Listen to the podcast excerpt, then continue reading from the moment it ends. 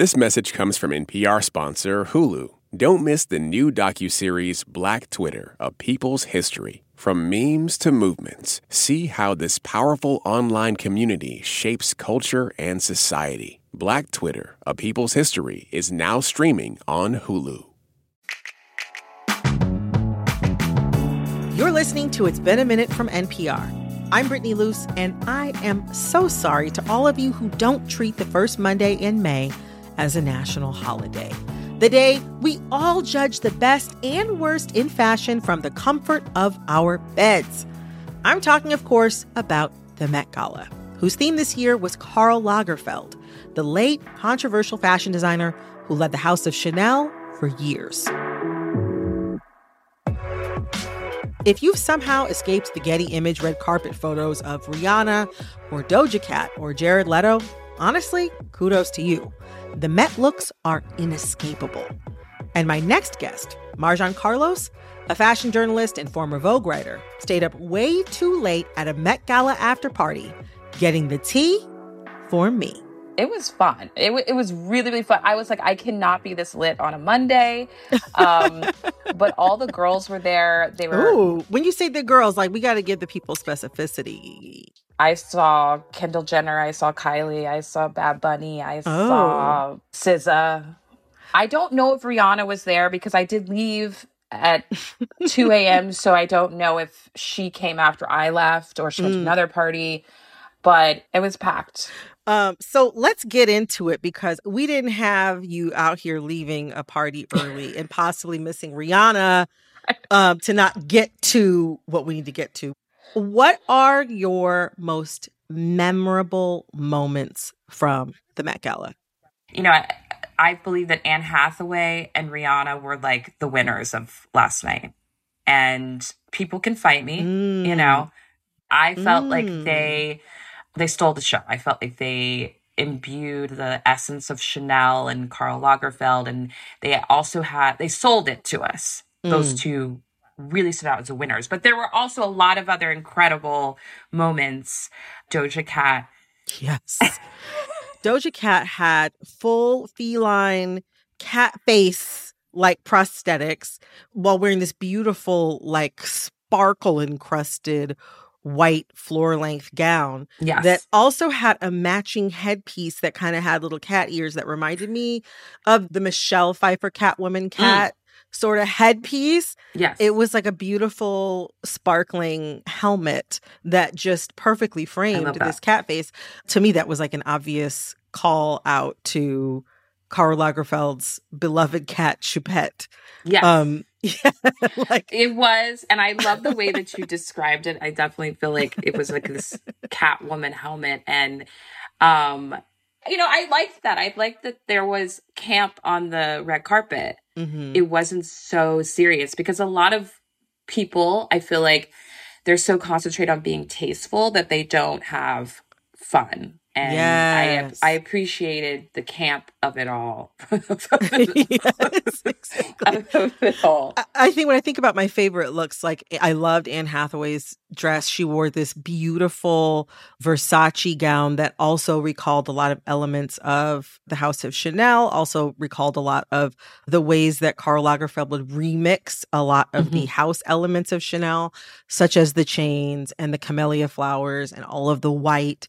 But it had a very like 90s, oh, and tweed, of course, yes. And, it, and it had a very early to mid 90s Versace cutout, kind of like Yeah. laced up, exposing skin kind of moment. Also, I think a lot of people saw Cardi B's outfit. Yes. This huge, voluminous, like uh, it almost it was like very shiny, lots of black camellias. She had like this sort of gray, this big grayish white wig that kind of recalled Karl's like sort of like powdered white ponytail. I felt like a lot of the best looks of the night, even from the men as well, like Harvey Guillen and Yes. Taika Waititi, Brian Tyree Henry, Bad Bunny, also kind of went for it with the fun, the daring, the sort of more cartoony elements um, of interpreting a lot of Karl Lagerfeld's work. Yeah, absolutely. I still felt like a lot of people played it safe, but I feel like the people that really went for it, I feel like it most frequently paid off last night, and I was really into that.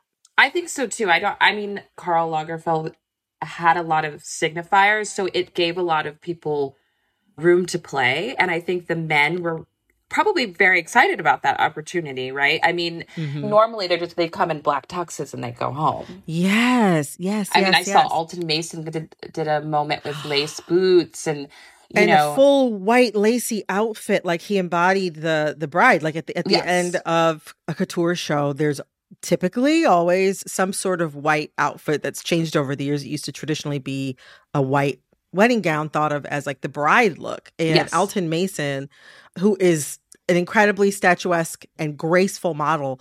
He was like the perfect mannequin for this Absolutely. white lace head to toe bridal look. It was incredible. It, it, looked like it was a jumpsuit and and there was like a corsetry and and then these beautiful boots and it was it was a fantasy. I agree with Marjon. There are winners and losers at the Met Gala, and I'm declaring the night's winners as Doja Cat Teyana Taylor, and Cardi B. Jared Leto, I'm sorry, but if you're listening, you lost. I dare you to at me.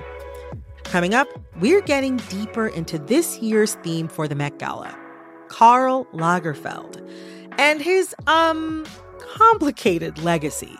And playing a special Met Gala game I'm calling Show Me the Receipts. We'll be right back.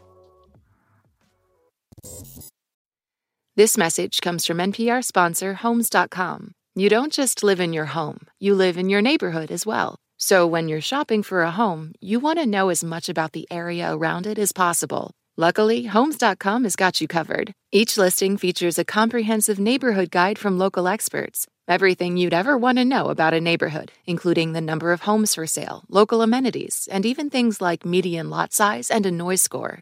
Homes.com, we've done your homework. This message comes from NPR sponsor BritBox, streaming acclaimed original series you won't find anywhere else. With powerful performances from Jodie Whittaker, Tamara Lawrence, Bella Ramsey, Matthew Macfadyen, and more, streaming at BritBox.com/npr. Support for NPR and the following message come from Saatva. Saatva luxury mattresses are every bit as elegant as the most expensive brands, but because they're sold online, they're about half the price. Visit SAATVA.com slash NPR and save an additional $200. This message comes from the Run Through with Vogue. Listen as designers, Vogue editors, and industry icons like Erykah Badu and Florence Pugh have in depth conversations about fashion and culture. New episodes are released each Thursday wherever you get your podcasts. So, the whole theme of the Met Gala this year was about Karl Lagerfeld. An interesting selection for the mm-hmm. theme. Mm-hmm. But before we get into, you know, a lot of the breathtaking design as well as the um, not so cute elements of Karl's legacy, first, what do you think of him? I mean, when I was looking at the archival imagery of him from like those early 90s fashion shoots that he was doing for American Vogue, he really created such an aesthetic. And I mean, in a lot of ways, he was like a young savant in the design world because mm. he came up very young and he did a lot very quickly. There's also, you know, he's always had a, he always had a fan. He had signifiers. I think he understood like if you're a if yes. you're a fashion person, there there's like t- your your tells right? Or uniform that you wear kind of like armor in a way. And he created a, his own world. I think that's what a lot of fashion people do. They create their own worlds. They live in it. And that's how they kind of survive. Yeah, very effectively. I mean, I think about another one of my favorite looks from last night. Teyana Taylor's look in Thom Browne was phenomenal. I think what made her her look work so well is not only did it suit her perfectly, yes, but it also featured so much Karl Lagerfeld iconography. Yeah. I think of Karl Lagerfeld as somebody who had so many different points of iconography because you could see a silhouette just referencing him and immediately know who yes. it is. The little ponytail, which Teyana Taylor had the perfect little kind of like tiny little like four inch little hang time ponytail in the back. She had the sunglasses, which he always was mm-hmm. wearing if you're going to be a, a, legendary designer, I think that you need to have some visual marking and signatures like that that people can recognize a mile away. That's what makes mm-hmm. you last. I mean, he also had that not just for himself, though. He also had those visual signifiers for his clothing. I, I wonder, is there any style, because, you know, we got to give people something to visualize. Is there any style that people might be wearing now that we can credit to Karl Lagerfeld? We have to give it up to the pearls. Men are wearing pearls with a vengeance now. and I think that that is such a, a signature Karl move. Pearls are associated with like Coco Chanel, um, who started the House of Chanel, also somebody with a very uh, not so cute legacy, despite how people think about the clothes. Her Nazi past is, yeah. is something that's been discussed more in in recent years but the pearls that are so often associated with Chanel originally sort of come from her as like a favorite and they are it's a part of sort of like the house code that Karl Lagerfeld and any Chanel designer had to follow as being like the creative director of that brand. But I 100% agree with you. His interpretation of that house code mm-hmm created this different visual lexicon for how people incorporate pearls into an outfit that is something that feels particular to Karl Lagerfeld himself as opposed to something that is only a Chanel type of thing. Yes. You know, we've been gesturing at this uh, thus far in our conversation, but to really jump into it, Karl Lagerfeld is also a figure very worthy of critique. Yeah. He had some very controversial thoughts. He sh- shared, you know, his thoughts about fat phobia, yes. saying that nobody wants to see curvy women, yes. homophobia at times, racism. He's made disparaging remarks about the Me Too movement and also against immigrants even you know in his later years as i'm talking like as recently as possibly 2017 um you know misogynistic remarks i mean mm-hmm. in, in, some ways he was a very hyperbolic speaker and like even i mean i'd be lying if i said that i don't chuckle from time to time when i read some of his remarks about disliking children and short men they're like, like same implying that short men like feel bad about being short and so they kind of want to take it out on everybody i think he said actually like they they hate it about themselves and they want to kill you like that is hyperbole but also i mean there's a lot of really messed up things that he said over the years. I can appreciate his craft, but I feel like you also have to look at the uglier parts of his legacy as well. Absolutely. And I definitely remember his fat phobia being a major point of concern at one point. And, and he himself battled weight. I think his opinions around fat phobia, around who should be represented on the runways, it's outdated. And so many people in the fashion industry think like that. And I think it's unfortunately reflective of a very, very ugly side of the industry, you know? Yes, yes, yes, yes. I felt like there was not a lot of critique of Karl. I mean, I'll say this I watched the Vogue red carpet coverage. right. Right. Which is, you know, live streamed on YouTube. And so I, I can't say that I necessarily expected that. I was disappointed to see this really distinguished publication, Vogue, mm-hmm. not want to embrace all of the legacy and right. to be able to kind of look at it with fresh eyes. That was something that felt kind of surprising to me is fashion and history are both topics that invite and require a lot of conversation, simulating conversation. And I felt like yeah. having Karl Lagerfeld as the theme was a good opportunity to do that. But I just didn't see that being engaged in the online video broadcast commentary that I saw. But I wonder, did you see any sort of critique around? And, and if you did or did not, what did you think about that? I didn't see as much critique. I agree with you. It was more like an homage. Mm-hmm. I will mm-hmm. say that, you know, uh, Vogue has an interesting approach to critique. I don't think that they're in the business of critique. If they don't if they don't like something, they don't talk about it.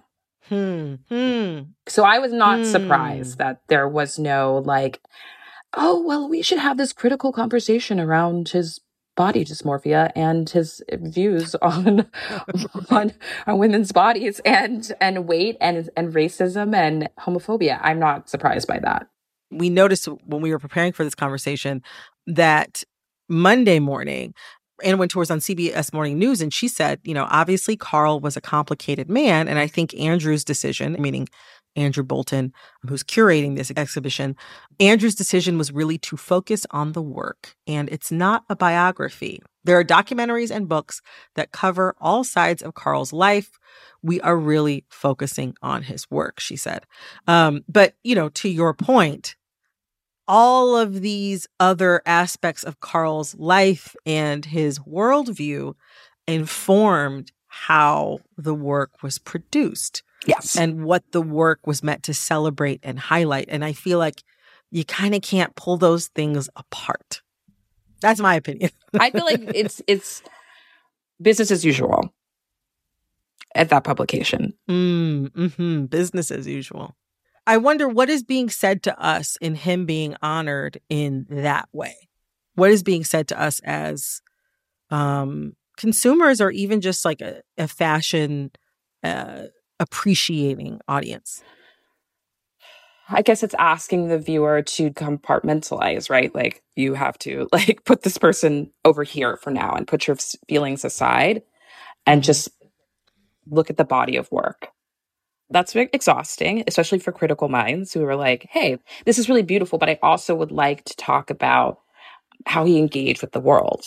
Mm. Because his worldview is obviously put into the collections. And if I'm at odds with that at times, it makes me feel awkward when I'm engaging with the work, even honoring the work by going to see it at the exhibit. I know that at, at that publication, there's also a very strong ethos of like, where is the fashion? And I think it, it, it, it's asked of you all the time of like as writers or editors like where is the fashion because you you you were a senior writer at vogue yes i worked there and um you know was constantly asked of like where is the fashion and i really had to balance between being political and just uh, looking at clothes objectively, right? Mm-hmm. And and taking my identity out of it. I've never really been able to do that. Um, I mean, I can in like a very concrete way be like, that is a pleated skirt. You know, like I, I can, I can, I can, I can look at fashion in that way, but I also am just like, hmm, this is like really interesting that, um, this collection is coming about it during this time and we're seeing this trend in, in the industry. I definitely question constantly how the work is being made and under what context. Hmm. But I think that an ethos at that publication is just like where is the fashion, and they try to sweep everything else hmm. underneath the rug, so to speak. I mean, also too. I mean, it's it's also a publication that like when I think about like um how different, say like you know, I think about like Robin Givhan at at, at Washington Post, or even yeah. Rachel Rachel Tashjian, who's also now um, at the Washington Post or someone like a Teri Agins, who mm-hmm. was, I believe, at the Wall Street Journal for a long time. When you think about those sorts of fashion journalists, Washington Post is not dependent. Wall Street Journal is not dependent on getting advertising dollars from the same brands that they're critiquing. I think about Cathy Horyn, you know, who was a, exactly a fashion editor at the New York Times for a long time. She can kind of she got disinvited from from, from yes, Marc Jacobs. Did. She did. They were like, "We don't want you there." She bemoaned and remarked upon the fact that his show started uh, very late. And so she had her invitation revoked after that. It seems like those editors and writers might also have like, there's a different editorial tack from a newspaper as opposed to like a fashion publication that also has this complicated relationship with brands and that they need that advertising money to, to continue forward. You Absolutely. Know, I mean, I'd say American Vogue is very commercial in that respect, and it acts as a retailer and mm. to have very outspoken or progressive views may affect those relationships. Coming up, Marjon and I are playing a special game in honor of fashion's biggest night that I'm calling Show Me the Receipts. We'll be right back. Okay, so today, in honor of the Met Gala, we are going to test Marjon's knowledge on price tags in a game that we are calling Show Me the Receipts. I want to see the receipts. I'm a toxic shopper, so I might be really good at this. oh, right. All right. So this game is loosely based on one of the games from The Price is Right. Love. And how it works is I'm going to present you with two things that you could buy, and you have to guess which one is more expensive. Okay. One of the examples will be Met Gala themed, and the other will be an extravagant thing that our producer, Corey Antonio, found. Does that make sense? Yes. All righty. let's go. Okay, first up the cost of a ticket to the Met Gala this year, 2023, or the cost of a new 2023 Cadillac sedan. Oh, the ticket to the Met Gala is more expensive. ding ding ding. You were you were right. You were right. I don't know if like buying Cadillacs is a part of your toxic shopping habits, but yes, the cost of a Met Gala ticket is reportedly $50,000 and the cost of a Cadillac sedan 2023 retails at what now feels like a steal, $39,295. The ticket is more expensive. yes. That's Wow. crazy. And the tables are they're out of control. Ooh, woo, woo. That's why a lot of people have to be sponsored. I mean, it's it's a whole thing. I mean, these brands get together and they buy these tables that are, that are hundreds of thousands of dollars. So, next up, the cost of one night in the Carlyle Hotel, the hotel where many celebrities used to get ready. It is a famous five star hotel in New York City. I myself personally have never stayed there, but I'm open to it. Or dinner for two at one of San Francisco's fanciest restaurants, Atelier Crenn, named for Dominique Crenn. For context, it has a Michelin star, and there was an episode of Chef's Table made about the place slash chef. A night stay at the Carlyle probably starts around eight to nine hundred dollars, and then dinner for two probably would be like five hundred, not including alcohol. So I'm gonna go with the dinner. Mmm. This one you didn't get. Oh, We found rooms starting from $1,300, which Yeah. seems to be the standard, yeah. um, to the premier suite for $9,000, whereas a fixed tasting menu at Atelier Crenn is four seventy five a person. So the hotel is technically more, but I'd say they're pretty close. It's around there, right? Like that's kind of where the five star Mhm, hotel starts. Not, I'm not acting like I can afford this. I just, I just Look. know these things because I'm a toxic shopper. Like I'm like, hmm, I'd like love those- to go there. you like those people on the prices right who like know the price of Tropicana orange juice down to the cent because you're like, I'm in the grocery store all the time. I'm literally like- online, constantly looking for things, constantly. So this is very interesting. Okay, one one last question in our little game. Is it more expensive to buy a table at the Met Gala or is it more expensive to charter a private jet to Nairobi and back home to New York? I'm gonna go with the table because it's hundreds of thousands of dollars. I I don't know the price ticket on a on a private jet, but I'm gonna go with the Met dinner. I have to say, so these prices are pretty close, but you are absolutely right. The cost of a table at the Met Gala is reported to be somewhere between two seventy five and three hundred thousand dollars, and the cost of a private jet charter to and from Nairobi, because of course, you know, I'm saying we want to go on vacation, but also it's good to come home as well. It is quoted around two hundred and twenty six thousand three hundred eighty dollars. The table at the Met Gala is more expensive, although wow, I'm like, I would would I love a private jet charter to Nairobi? Absolutely. I would. I might prefer it. I just say to say that I did Yeah. to have my like moment, and then I'd be like, okay, this is horrible for the environment. Environment. horrible. Our producer Corey Antonio commented, he's he's messaging right now. You absolutely ate that. You you absolutely murdered this game. You would be an assassin on prices right. I this is not one of the best traits that I have, but it is a trait that I have where I'm just always shopping and I'm constantly thinking about price tags. Oh, well, Marjon, thank you so much for joining me today to talk about all things Met Gala. This conversation has fed my soul and scratched my my I need to talk about the Met Gala itch. So thank you so much. It was a whirlwind night. This was a fantastic way to do it, and I just appreciate having the opportunity.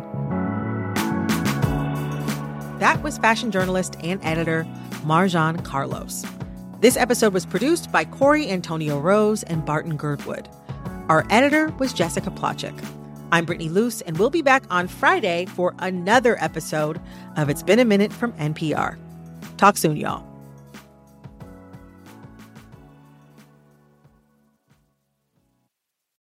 This advertisement comes from our paid sponsor, Fundrise. High interest rates mean that real estate assets are available at a discount compared to previous valuations. The Fundrise flagship fund plans to expand its billion dollar real estate portfolio over the next few months. Add the Fundrise flagship fund to your portfolio at fundrise.com/npr. Carefully consider the investment objectives, risks, charges, and expenses of the fund before investing. Read the prospectus at fundrise.com/flagship.